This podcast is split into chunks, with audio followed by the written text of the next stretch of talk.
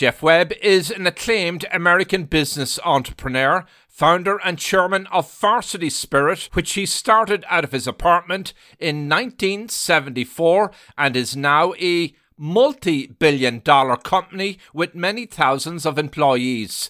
Jeff recently refocused his efforts as president of the International Cheer Union, where he was able to secure cheerleading, yes, that energetic American sport of cheerleading, as an official Olympic sport in 2021. Jeff is also the publisher for Human Events. It's a long-time Washington, D.C. based conservative website and a second media platform he will tell us about. He is the author of the Amazon bestseller, American Restoration How to Unshackle the Great Middle Class. And Jeff Webb is my guest coming up in this episode about a year and a half ago. The company, uh, you know, was approaching two billion in sales. We had about seven thousand employees, uh, operations in all fifty states. Just overall, I think um, uh, the, the kind of enterprise that I was I was very proud to lead for all those years. Welcome to Dig Life Deep with John Aidan Byrne. I hope you're all well. Jeff Webb, my guest coming up in a wee moment, is going to inspire and get you thinking about America and the promise of the American dream for all. His account of how he made a major business of cheerleading across America is just breathtaking. I must say, I was taken aback uh, being from Ireland originally and now living as a proud and happy American yeah, I was just blown away. We never had cheerleading in Ireland. It's not really something that is taken off yet in Ireland. Maybe it will one day, but it's sort of the quintessential American symbol of energy on the sporting fields. Cheerleading is certainly a distinctly American part of our culture, as witnessed every day in our schools and American sporting events. It also has the stirrings of a world class appeal. Jeff Webb is living the American dream himself, but he is worried about the future for millions of Americans today struggling to make ends meet. The one thing most middle class American families could count on for generations, especially beginning after World War II, was that if they, they went to work, the job, they did a good job, they could stay there, they had job security. Well, now they don't really even feel like they have that. So it's a, it's a real challenge, and I think now with the pandemic, and of course with what's what's happened in this country over the last year and a half, and with what we're seeing with inflation, uh, it's it's a, it is a it's a fight out there, and it's it's a in, in my opinion, figuratively, it's a ticking time bomb. Before we get to my interview with Jeff Webb, founder of Varsity Spirit, it's time for our weekly Future Shock 2.0 segment with labour force expert Ira Wolfe. Ira Wolfe, welcome back to Future Shock 2.0. You're going to tell us about the five skills that are needed by college students today.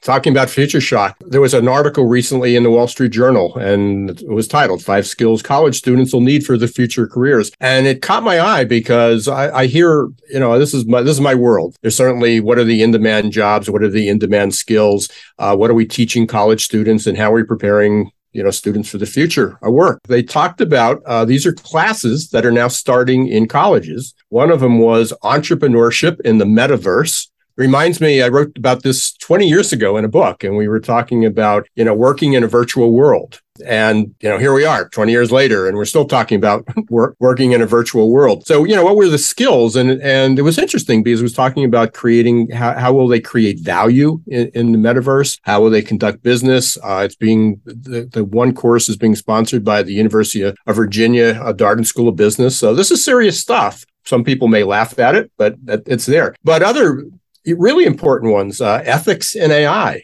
I mean, we're struggling with that all the time. And that's going to be, you know, it's certainly skills that probably we all need. I'm not sure you need to be a college student to have that, but uh, ethics and AI. Uh, and then some of these other ones were interesting is designing for natural disasters thinking about climate change, thinking about that. Um, how do we not only prevent it, but how do we deal with it? And we're going to have to deal with it. And then we get back into some curious ones. Uh, building a personal brand uh, is a college class now. It, I, I, guess it goes back into things where we were 20 and 30 years ago about gaming, uh, maybe about ID, um, you know, creating your own, you know, ID and, and entrepreneurship. But building a personal brand uh, is now going to be real critical, and especially when blockchain takes off and, and our and we're able to post our resumes and our careers and on, on blockchain. Um, and then the final one, I guess a lot of people will applaud, is called Networking 101. Um, you know, just because we talked so many times that people were only communicating through their devices, especially young people, and especially the last three and four years. They were in lockdown, they were quarantined. High school students were entering college, college students were uh, were taking courses online, and now they're going into the business world. So networking 101. So I, I thought that was interesting about it wasn't just entrepreneurship, but entrepreneurship in the metaverse, but then ethics and AI and networking and designing for natural disasters, building your personal brand. And I, I know we're short on time here, but I, I also looked at what were some of the most in-demand jobs outside of that. On the technical side, the, the top the top five, and this is from Glassdoor, the top five skills was machine learning, distributed computing, which was linking multiple computer systems and devices together, time series analysis. This, that's over my head. I'm, I'm a tech guy, but I have no idea. Uh, so, so, you can look up the article on, on Glassdoor, statistical modeling and usability testing. So they're pretty high level. And when we talk about skill gap shortages, uh, they're there. But then we looked at more non-technical ones, and it talked about product management, looking at the life cycle of a product. You know, products aren't going to last for decades anymore. They, you know, they they last for short periods of time. Contract administration, what that's going to look like, project management, business planning, and account management. Those are the high in-demand skills right now and for the next 10 years. You know, there's a lot goes down, a lot of opportunities for college students uh, out there, but it, it's not the old biology, poli sci, chemistry degrees that are going to be in high demand. And we'll have more next week from Ira Wolfe. Ira is a TEDx speaker author and a top five global thought leader in his field, and he is host of the popular Geeks, Geezers, and Googleization podcast. And there's also another podcast out there that you won't want to miss. It is the top rated Odeon Capital Conversations with Dick Bove and Matt Van Alstyne of Odeon Capital Group. I am proud to be hosting this great weekly podcast on Apple, Google, and on all of the big platforms. In the latest episode of Odeon Capital Conversations, we talk more about the latest set of job numbers from the Bureau of Labor Statistics in the US, and we'll take a closer look at the data with a skeptical eye. We'll look at the state of the markets, and it's not all as rosy as the government stats are showing us. We'll also look at the Fed, inflation, trouble, potentially and realistically in the housing market, and also we look at the Inflation Reduction Act and lots more. I'm your host, John Aidan Byrne. We keep digging for the secrets and stories of uncommon and everyday things and interesting people. My guest is Jeff Webb, the dynamic founder of Varsity Spirit and an American with opinions on lots of things in politics and on business and on the attacks on the American middle class. I'm your host, John Aidan Byrne. Jeff Webb, welcome to my show. Thank you very much. Great to be with you. I'm honored to have you as my guest. When I hear about your life story, your career, and all you've done, and I read your bio, I think of the Renaissance man. You're the quintessential Renaissance man. And I don't mean to flatter you. Just going through what you've done. You're founder and chairman of Varsity Spirit, which you started in your apartment in 1974, and now it's a multi-billion dollar company with more than 5,000 employees. You recently refocused your efforts as president of the International Cheer Union, where you are able to secure cheerleading as an official Olympic sport last year. You're also the publisher for Human Events. It's a longtime Washington, D.C. based conservative website, and you're author of the Amazon bestseller, American Restoration How to Unshackle the Great Middle Class. You also recently purchased another uh, media website and you've combined them with your other website, Human Events. So before right. we get into all of that, Jeff, how did you get to where you're at today? It's the American dream writ large. Well, I'll try to make it a shorter story for you. Uh, as you mentioned, I um, well, I grew up very much in a middle class family. Why I really wrote the book about a year and a half ago is to talk about the kind of the, the, the, the journey and, and the, the, the, challenges for the middle class. But I grew up in a middle, very much a middle class family in uh, Dallas, Texas. I went to public schools, went to the University of Oklahoma, uh, was a college yell leader there. And then uh, after graduating from college, I, uh, I took a job really that I thought would only be for about a year. I was getting ready to go to law school and I needed, I was tired of being broke going through college, right? And so I thought I'd make a little extra money so law school wouldn't be quite so uh, difficult. And I went to work for a, a, gentleman named Lawrence Herkimer, who whose company ran some of these training camps for college and high school cheerleaders during the summer he promoted me real quickly through the organization, which had been around for 20 years. And uh, um, I found myself, I didn't really know I was an entrepreneur at the time, but I, I found, my, found myself frustrated with the, the kind of the rate of change. I thought it was too slow. I thought the company wasn't that forward looking. I just was always restless and anxious about it. And eventually uh, resigned from that company and started my own company doing training camps as well, but with a different twist. And uh, I positioned it so that we we took what was a um, a classical and effective student leadership position, and then added athleticism and entertainment to it. So when you see on the college sidelines today, or at a high school football game, cheerleaders and all the different things that they do, or you see cheerleading on ESPN um, that was really kind of my concept in the beginning. That's what I brought to cheerleading.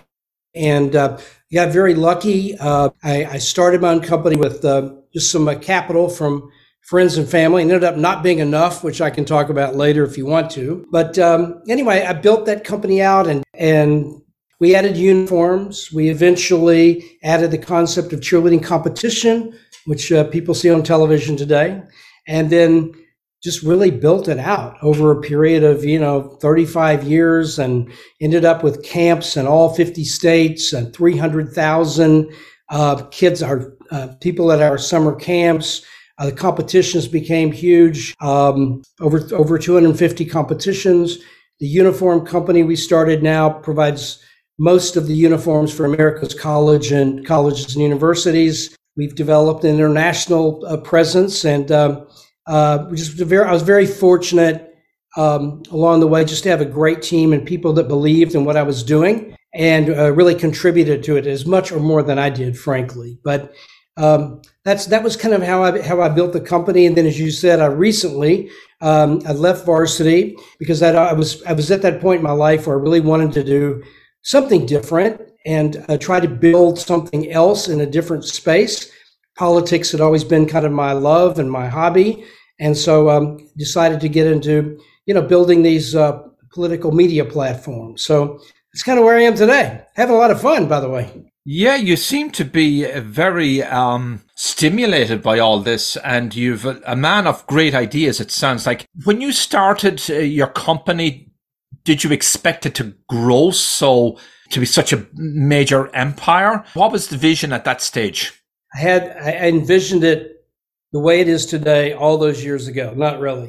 when I when I look when I started out, I really just was going to be running these summer camps and kind of changing, uh, kind of transforming what cheerleading was, and to kind of see if I could make it with this image that I had for it because. I thought it could be something exciting. I thought it could be attractive for a lot of uh, young women and men to be involved in. And um, That's really what I started out doing.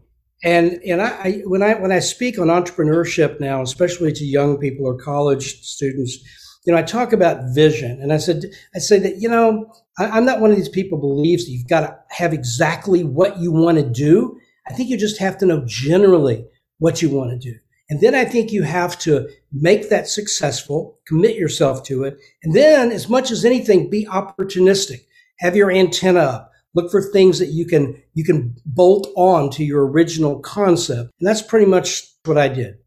And, and of course, a, a certain element of luck always plays a role in a successful business but on the other hand, you have to be 100% behind it. You described there how you had some capital funding problems, right? Uh, tell us about that period in its growth. When I, when I started the company, I uh, put together some uh, some money just from friends and family. The total capital was eighty five thousand dollars, more money than I thought I would ever need. Turned out not to be true. Hmm. and um, when I was, and then the, I started that in November, and then the summer camps where you get your revenue really wouldn't start. You wouldn't start getting registration until May. So I had to go all the way through from from November to May, spending money, uh, running uh, promotional workshops to show people what the what the summer camp experience would be like. We ran all the way through the money. I mean, literally, almost. I mean, almost ran out, almost to the day. Then the first registration for, for camp started coming in, and we were able to get through that first year and make a profit. I think it was about a dollar and a half or something like that. And uh, but it. but it was official, right? It was it was uh, we were in the black, and uh, as as I grew the company for a number of years, really for ten years, I never went back and got more capital, and we weren't really able to borrow money at the time. I mean, I was 24 years old. 24 years old, I'll walk into a bank and say, "Yeah, we want a line of credit for a cheerleading company." It's a sure. Is this a joke, right? So I had to learn about financial discipline, really, to, to keep from going broke. So you know, we we uh, we I was always playing every year as we were growing. Whatever we'd made before, I would go through the original capital and that. So um, I was playing bet your life every year, but we were able to we were able to make it work. And um, you know, eventually we did some transactions. We did a we did an LBO. We we went public. We've been with private equity. So you know, been through kind of the the ringer and all the different uh, all the different kind of financial positioning. Because Varsity Spirit, uh, Varsity Spirit is a well-known company brand now, and it's the leader in your space. Yeah, it is. We were able to to build it to be a pretty significant, uh, pretty significant enterprise. So once we we really built the cheerleading part of it out um, to uh, kind of be the leader in the field, we then eventually talked about being opportunistic. Uh, we merged with a um, graduation company called Herff Jones, which uh, specializes in class rings and yearbooks and you know graduation um, gowns and so on, and then acquired BSN Sports, which was the number one direct supplier of sports uniforms and sporting goods in the country. And what we did was position varsity to be the extracurricular partner to America's schools. So, you know, when, when I left um, about a year and a half ago, the company, uh, you know, was approaching two billion in sales. We had about seven thousand employees, uh, operations in all fifty states, and um, just overall, I think um, uh, the, the kind of enterprise that I was I was very proud to lead for all those years. We'll talk about what else you do in a moment, but as I think of this, um, I'm an American citizen. I was born and raised in another in, in Ireland, but uh, to me, like cheerleading is the quintessential um, American um, sport, I suppose, if that's the right characterization. But I would have never have imagined it, you know, could be leveraged into this major company. To me, it's fantastic. Extraordinary. I'm sure some people looked at you and said, Jeff, are you out of your mind? What you're trying to do here in the early days? In the early days, they did, and uh, uh, but I had a lot of support. You know, I really, when I went to my parents, said, "This is what I'm thinking about doing." You know, uh, they could have said, uh, "No, you're too young. Um, you were going to go to law school. Go ahead and do that." you know, take a safer route. And it was exactly the opposite. They were like, this is what you want to do. You're young, you know, you have these ideas. Make it happen. And so I had that support from the very beginning. And then when I then when I started the company, I my first employees to go out and run these camps were the top college cheerleaders who they were about my age, so we were all kind of these young, kind of restless rebels, you know, trying to make a point and prove that we could do this new thing. So it was it was it was not only hard work, but it was a lot of fun, mm. and uh, just it, to be able to to be able to build something that uh, becomes a successful business. That's first. It was never the driving force, which I'm happy to get to if you want to. But but not only that, but to do something that involved your friends, that people really were committed to, that actually provided a great service for young people in American schools. It's uh, I just feel very very fortunate and blessed to to have had that opportunity. What are some of the most important lessons as a business founder and leader you've taken away from all of this? Well, I think that uh, where do I begin, right? But if if, if it was if I was to generalize, you know, I think first, um, again, when, when I speak to people, young people about entrepreneurism, you know, I, I talk about having vision and focus and unity. And the, the, vision part of it, I think, as I mentioned earlier, can be, um, I think, overplayed. I think if you've got an idea, you know, get started, go for it right? And then build with what you with, with with upon your success and expand with that success. But having that vision and being able to explain it and to have to be able to find people that believe in that same vision and who are aligned with you philosophically, I think it's very important. I never wanted people that just wanted a job. I wanted people that believed in what we were doing and wanted to be wanted to help build something great. So I think being able to explain the vision, attracting those people, uh, and also always going back to it philosophically. One of the hardest things to do. It's hard enough to start a business, but when you actually become more mature, and if and, and in our case we're fortunate enough to have the leading market share it's it's it's sometimes even more difficult to, to because people are then in this culture where you're successful and there's all this business opportunity to go back to here's what we're doing, here's why we're doing it, and we all have to do our best every day. So there's the vision, and then the focus part of it. Um, in our company, we had our a culture called the heart and fist, and the focus part of it is kind of the fist. That's that's the execution. You know, as they say, go back to vision. There, there are a million great ideas, but it almost always comes down to execution as far yeah. as success is concerned. But being able then to have the kind of people and the kind of processes, the kind of environment where people would be competitive, not not just with our business competitors, but with themselves. Uh, how do how do we make how do we outdo what we did the year before? You know that kind of competition. And then always expecting very best efforts which is maybe the hardest thing and it's important that whoever's running the organization sets the example on that and that you're not afraid to get your hands dirty and then finally the unity part of it is the, the, the, feeling uh, the support that the organization uh, the people in the organization have for each other it's that you know, we have a big heart for our employees and our customers. Uh, we back them up. We, we, we, we, we let them fail, but we stand behind them. Uh, we want them to be able to expect that from us because the time always comes when you have to expect that from them.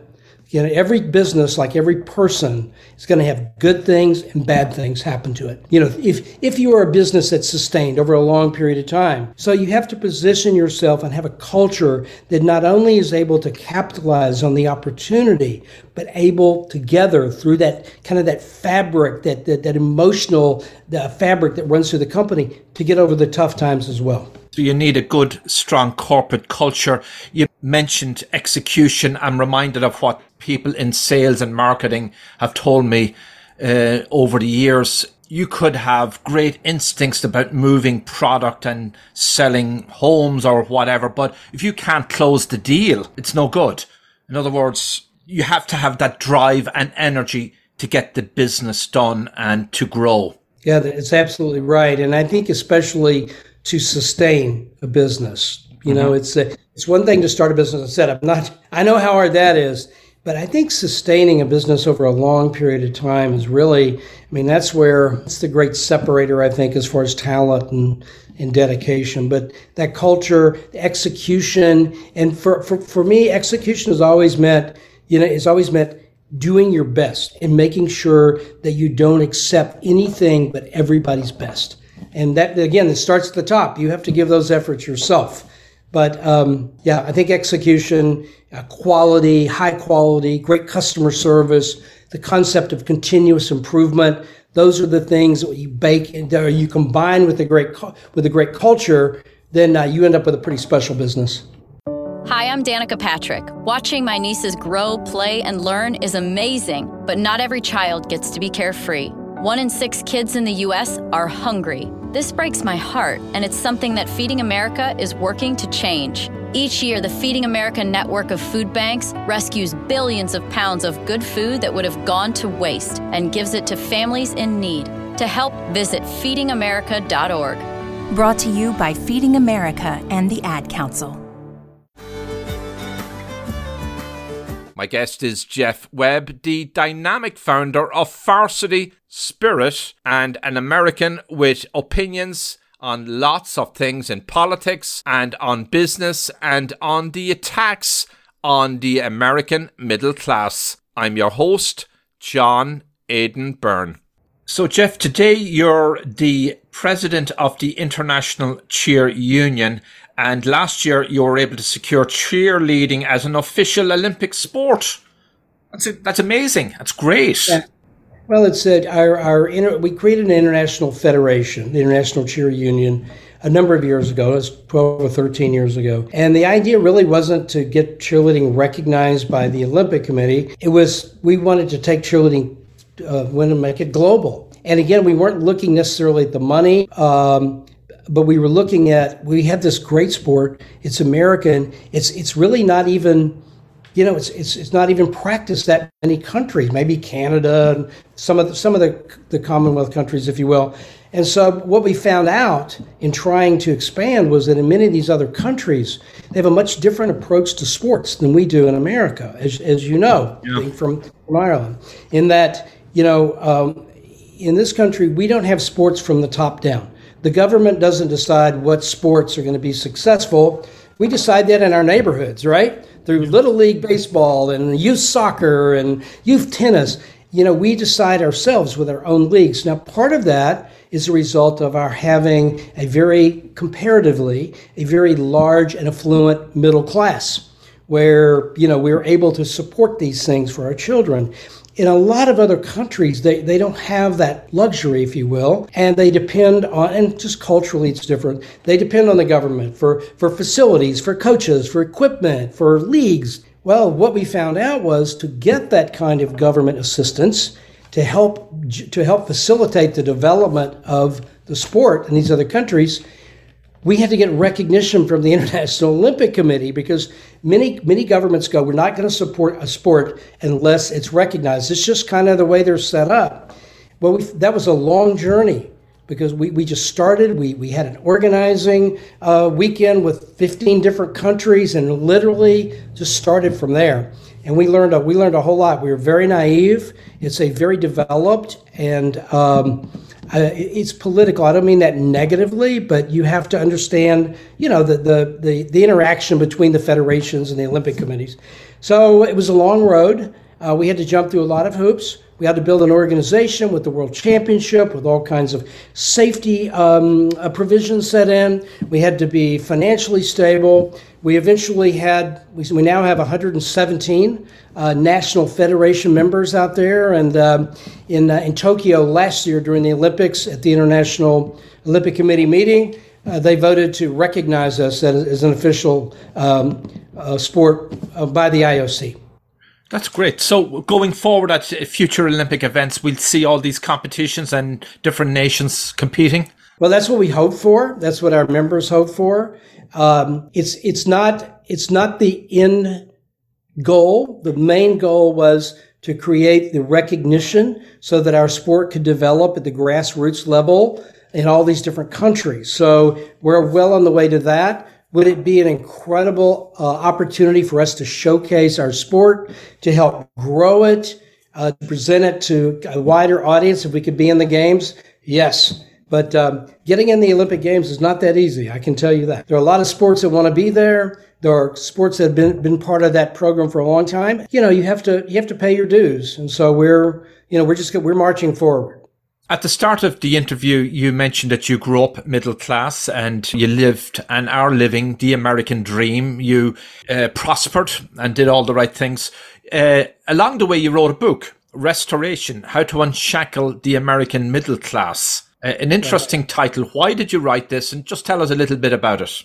Well, I think as I mentioned earlier, uh, politics was kind of always my hobby and my kind of my love. You know, I, I didn't have time to really be that involved because I was building that business and eventually building a family. And you know, I, just, I could only contribute. I, I, was a news junkie, if you will, but always very, very interested. And, um, you know, when I, uh, I got to the point where, I, you know, I really built varsity out and I decided it was in good hands, then I wanted to do something different. That's, you know, I wanted to keep the, the International Federation to still be involved in cheerleading, but also wanted to pursue um, politics in some way to find out where I could actually make a difference. You know, as I really began to study all the statistics and really look at what was happening, all the dynamics in the political marketplace, I was and, and I was really struck by some of the some of the uh, articles I'd seen on the middle class and how the middle class was was being more and more challenged and kind of falling behind, just slowly, incrementally, uh, reflected in things like the fact that uh,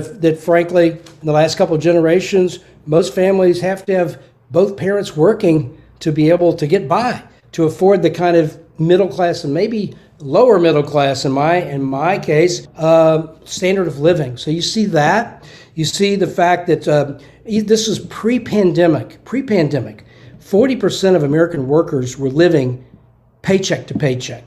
No extra money to save for their vacation, for a medical emergency, for retirement paycheck to paycheck. That's very dangerous. The average unpaid credit card balance, $7,000. Now, that doesn't sound like a huge amount of money, but if you're living paycheck to paycheck and you can't pay that off, and you're paying what 18% interest? You know it's there. It's hard. It makes life difficult. Um, the number of the number of families where their kids have gone off to college they come back they're either underemployed or unemployed they move back in you know they're, they're living in the basement. I mean people are people are struggling. And, and now of course they've lost and the pandemic accelerated this. The one thing most uh, middle class american families could count on for generations especially beginning after world war ii was that if they, they went to work the job they did a good job they could stay there they had job security well, now they don't really even feel like they have that. So it's a, it's a real challenge, and I think now with the pandemic, and of course with what's what's happened in this country over the last year and a half, and with what we're seeing with inflation, uh, it's it's a, it is a it's a fight out there, and it's it's a in, in my opinion, figuratively, it's a ticking time bomb because I think at some point, what, where do people get to when they don't feel like they can provide for their families, where, where they lose hope, you know, where they where they don't have anything to look forward to, and they just feel frustrated. And um, I think it's um, I think it's something that really has to be addressed if we want to have the kind of country and the kind of economy and prosperity that this country has seen in the last hundred years. We've we've got to get busy. We've got to really do what we can to help the middle class your solution to this problems middle class America is experiencing. We do read the stats that people are, are behind on their payments, living paycheck to paycheck. Uh, the American middle class is disappearing. We read about that constantly. Now we have inflation. Apparently, we had a surge in job numbers last week, but people have examined those and said those jobs are the numbers are not as realistic uh, as they've been officially portrayed as. You know, there's a lot of low paid jobs and there's a lot of hurt out there. Yeah, I read a figure today where 350,000 of that 500 and something thousand new jobs were part time jobs. And the inference is, which is still being dug into, is that a lot of these are part time jobs that people who are already employed are taking to be able to deal with, with the, the ravages of inflation. And if you look, and it's, it's kind of borne out when you look at it and see how many people have still not entered the uh, the labor force, right? So it's it's the same people. So we're, we're not we're not really we're not on the path we need to be on. So as far as the solutions are concerned, um, that's a lot of what my uh, what I have in my book. Um, again, still available on Amazon if uh, people like to pick it up. Uh, American Restoration. But I take all those different things and, and, and talk about how we got here and what the what the problems are, and what the solutions are. Long and short of it is that we've we, you know we've really gotten here over the last 60 years and we've just gradually increased the size of government we've gradually made it more difficult for the middle class to have kind of standard of living that they were expecting for or that they had expected for generations. You know we, we didn't even talk about crime. We didn't talk about the national debt. I mean this it's very complicated. It's not going to be easy. Um, the poor, the, the, I, I really feel for the, the millennial generation, Gen Z, those young people coming along, that we are going to leave with this incredible national debt that's going to have to be dealt with. Nobody's even talking about it, really. It's not at the top of anybody's list. Printing more money, people say, we're just going to be able to print more money. Well, now we see how that works, right? We see what we get from that. So that's not going to be the answer. But, you know, if I could say, if I could sum it up in one thing, now, this is a long road it's a return to true federalism. I mean, through through both both parties, we have grown the federal bureaucracy. We've grown what the government does and what it controls. People feel like they don't really have a voice in making changes and standing up for their families and their communities. I think if we can begin to get back to those decisions being made at the local level, at the state level, and we can bring the cost of government down and, and put it at the again the state and local level where people are more accountable, where they have to be more transparent. It's a huge step in the right direction. So I think that's an opportunity there. I think part. I think I think uh, Donald Trump now looks back and sees what the um, kind of an unbridled uh, federal government can do to anybody. But I think it's something that a lot of people are starting to talk about. Uh, it's going to take a lot of time. We're not going to undo the last 60 years in you know in four years, but um, you have to get started. So I think there are answers to every one of these things. None of them are difficult. A lot of them are underpinned by political corruption. I talk about that. That's uh, is one of the main things in my book legal and uh, what I call illegal and legal corruption, almost all of it goes back to the size of government and what it's responsible for and what it makes decisions on and how it affects our lives. So, smaller government and then presumably lower taxes. I would think you're in that camp. Then what about the individuals and families themselves and this concept of personal responsibility? I mean, it's become a bit of a cliche. Uh, what does that mean? But how can families maybe delayed gratification or, or, you know, build up a nest egg and do things that are maybe prudent and fiscally responsible? But that has to come from people themselves. Maybe good leadership at the top could inspire them. Any thoughts thoughts about that? Well, I think you're right. I think uh, inspiration from the top is important, but I think it's uh, it, look. I don't want to say that people don't have an opportunity to build something themselves. They do still have an opportunity. I just think it's harder in this day and age. I just do, and I think the, the one thing that we can try to do is, is, is get rid of this this albatross around their neck of, of big government and high taxes and schools that aren't accountable, that aren't are doing the kind of job that they want for their children. You know, we are starting to see um, again one of the results of uh, of the pandemic where where parents had to actually help their kids and get on the computers and see what was being taught. We're seeing the great pushback now, and I think it's just the beginning. And I hope it is. I hope it's this beginning of a reawakening of taking back our country, taking back our personal freedoms, and being able to stand up for our families and our communities. I don't know what the latest numbers are, but I know recently homeschooling was surging in America because parents didn't like what they were seeing in the public school system. And now there's this debate and controversy over the curricula in a lot of these public schools. Um, it really right. bothers a lot of parents. I think I think it does, and I think that uh, you know it's one thing when somebody does something to us good or bad. That's one thing. But they do something to our kids, that's a lot different. I, I, tell people that if somebody can do something for you that's good, they do something good for your children, you never forget it. You never forget it. But it works the other way around too. You know, they do something bad to your kids and there's going to be hell to pay. And I think that's what we're beginning to see. I think people have, again, seen what the curricula have, have been and they've looked at it and gone, I'm not going to have my kid in that. And if I can't get the kind of, ch- I'm not going to wait three years for some gradual change. I'm going to take control of, of, of what I have now. Sometimes that means changing to a different school, sometimes a private school, or, or, or maybe another public school where you don't see that. But people are impatient. They're not. They're not willing to have their kids go through two or three years uh, of this kind of garbage and this kind of subpar education. I mean, our kids only get one chance. We only get one chance with them, right? The midterms are coming up. Uh, any thoughts about that? And then the other bigger one: Will Donald Trump run again? Well, I think the midterm is going to be very interesting. Um, you know, I sometimes I hate it this may surprise you a little bit, but I'm kind of a glass half empty person. Um, I mean, you know, what is it? Uh, Andy Grove of uh, Intel, founder of Intel, says only the paranoid survive, right? so, uh, but I, I'm, I'm very worried about overconfidence on behalf of the Republicans. Uh, I think this talk of the of the, the this great red wave, you know, in some ways, if it happens, I think there's an opportunity to turn turn things around, but I think I think you know we're, we're setting ourselves up for failure with some very very lofty expectations. I th- I hope it's true.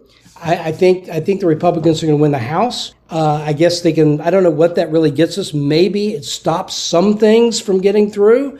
Uh, Biden has already shown that he has no uh, he has no problem using uh, you know executive order to, uh, to to do things that probably some about half of which will probably be deemed illegal by the Supreme Court. But why not try it, right? From yep. his standpoint. But uh, I think the Republicans have a very very much an uphill climb on the Senate.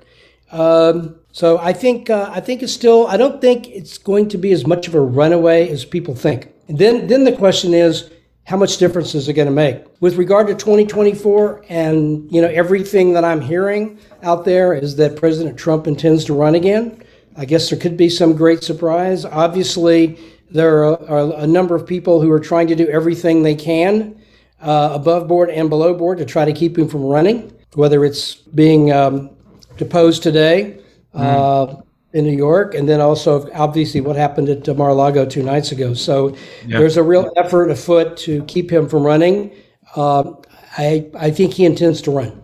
Yeah, well, that seems to be the word out there in uh, circles, and uh, at some point he's going to announce. But he's given lots of hints, and apparently, just heard on the radio today, but I haven't seen it. Uh, there was a, a video made which kind of hints at that he is going to run. I don't know if it came from the Trump camp, but I'm going to research that a little bit. Yeah. You have a media company as well. And speaking of Trump, you had an interesting opinion piece you wrote on human events. That was back in March. Uh, it got my attention. Uh, it was referring to the war in Ukraine, which was then just starting. And it's a very sad spectacle and loss of human life is, is awful.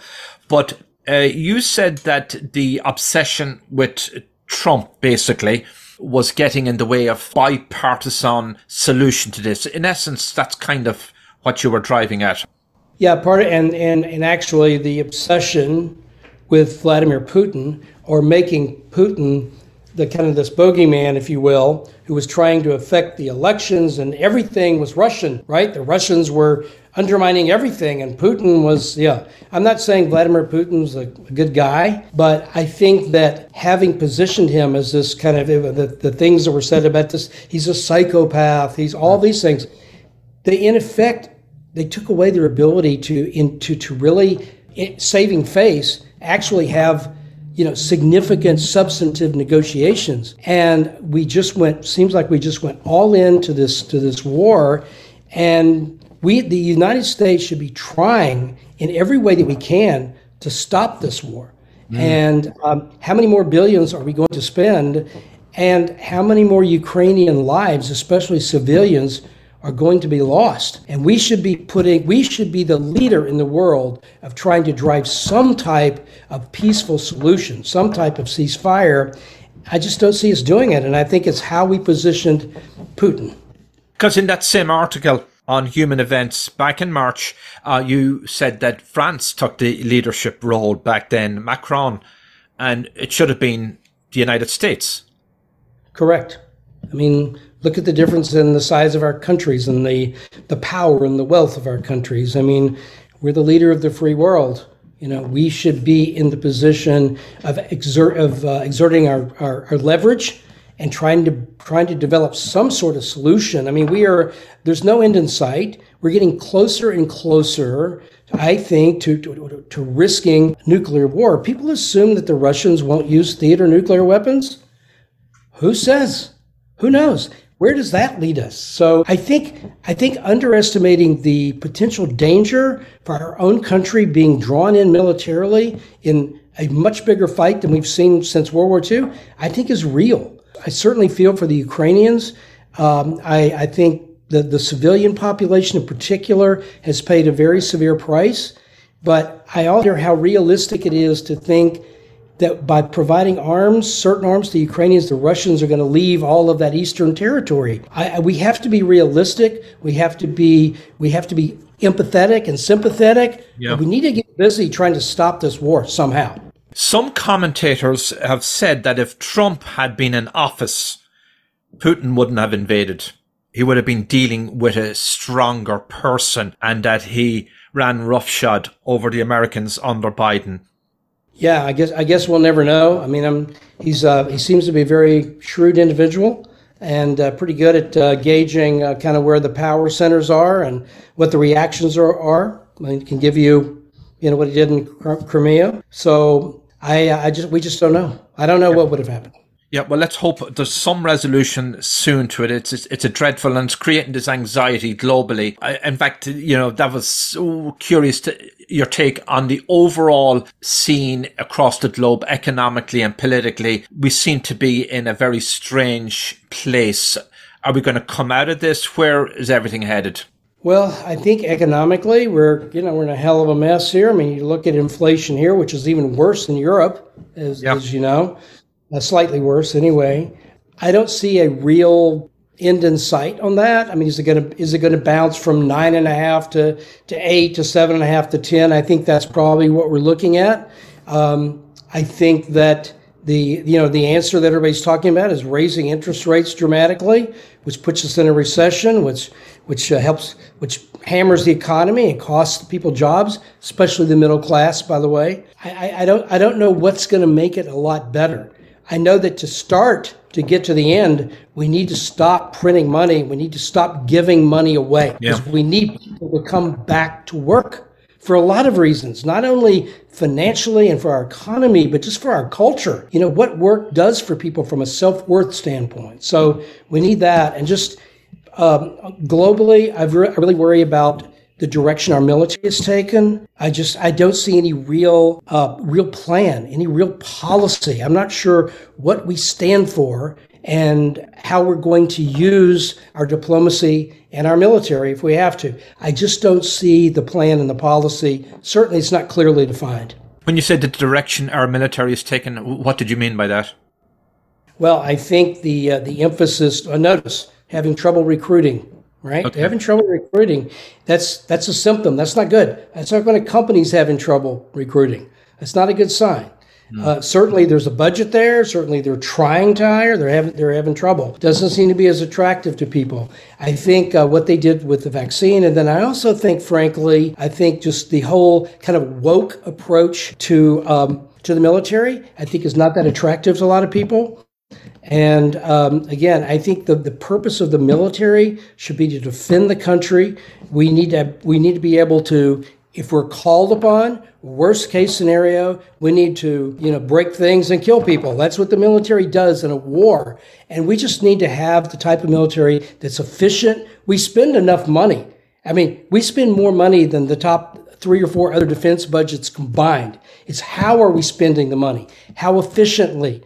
What are we investing in as far as future weapons? I just think there needs to be, I think there needs to be a plan. And to be honest with you, I think it needs to be shared with the American people. It's just this, you know, so much of government now is just this big blob. It's people, it's, we, what are these different agencies doing? Where's, where's our money being spent? What's the return? What's the measurement? What happens when a program doesn't work? should go away. So the military is, I'm sorry, it's just kind of in the, the same boat as many of our, our, um, our, our agencies. And, and we have all these threats or potential or imminent threats around the world. We could get into China and other um, hotspots. Um, so you're saying that uh, the kind of Americans that join the military don't want to join a woke military. That's the way it appears to me. I don't have the numbers, but something's wrong. When you can't recruit, something is wrong. So if that's not what it is, leadership should be telling us what is the problem. Um, a quick word. You recently acquired an addition to your media company. Uh, if you want to give us the information on that and quick word about um, your publications. Oh, thank you. Yeah, we, we uh, recently acquired the uh, the Post Millennial, which was a Canadian uh, media platform. Skews younger than Human Events. Uh, breaking news. Um, it's doing really, really well. It's a great complement to Human Events, which has more of a kind of a this kind of rich, uh, kind of intellectual legacy, if you will. It's more about opinion. Uh, and uh, we're having a lot of fun putting these two media platforms together. We're keeping the separate brands. Each one has kind of the own thing, their own uh, kind of sweet spot, if you will, in addressing uh, the news and, and politics. But we're also we're also seeing where we can uh, we can develop some synergies and each one help the other one grow. It's uh, Human Events Media Group. And if people want to go up and read and see your articles and so on, it's Human Events humanevents.com and thepostmillennial.com. Great. Well, I can see you're having a lot of fun. You're enjoying your life and you're building and creating wealth. Jeff Webb, thank you for being my guest. Uh, it's been my pleasure. Thanks for having me. You were listening to Dig Life Deep with John Aidan Byrne. You can reach the host in the U.S. at 973 529 4699. That's 973 529 4699. 973 529 4699. Email byrnedesk at gmail.com. That's byrnedesk, B Y R N E, desk at gmail.com. Byrnedesk at gmail.com. Subscribe for free.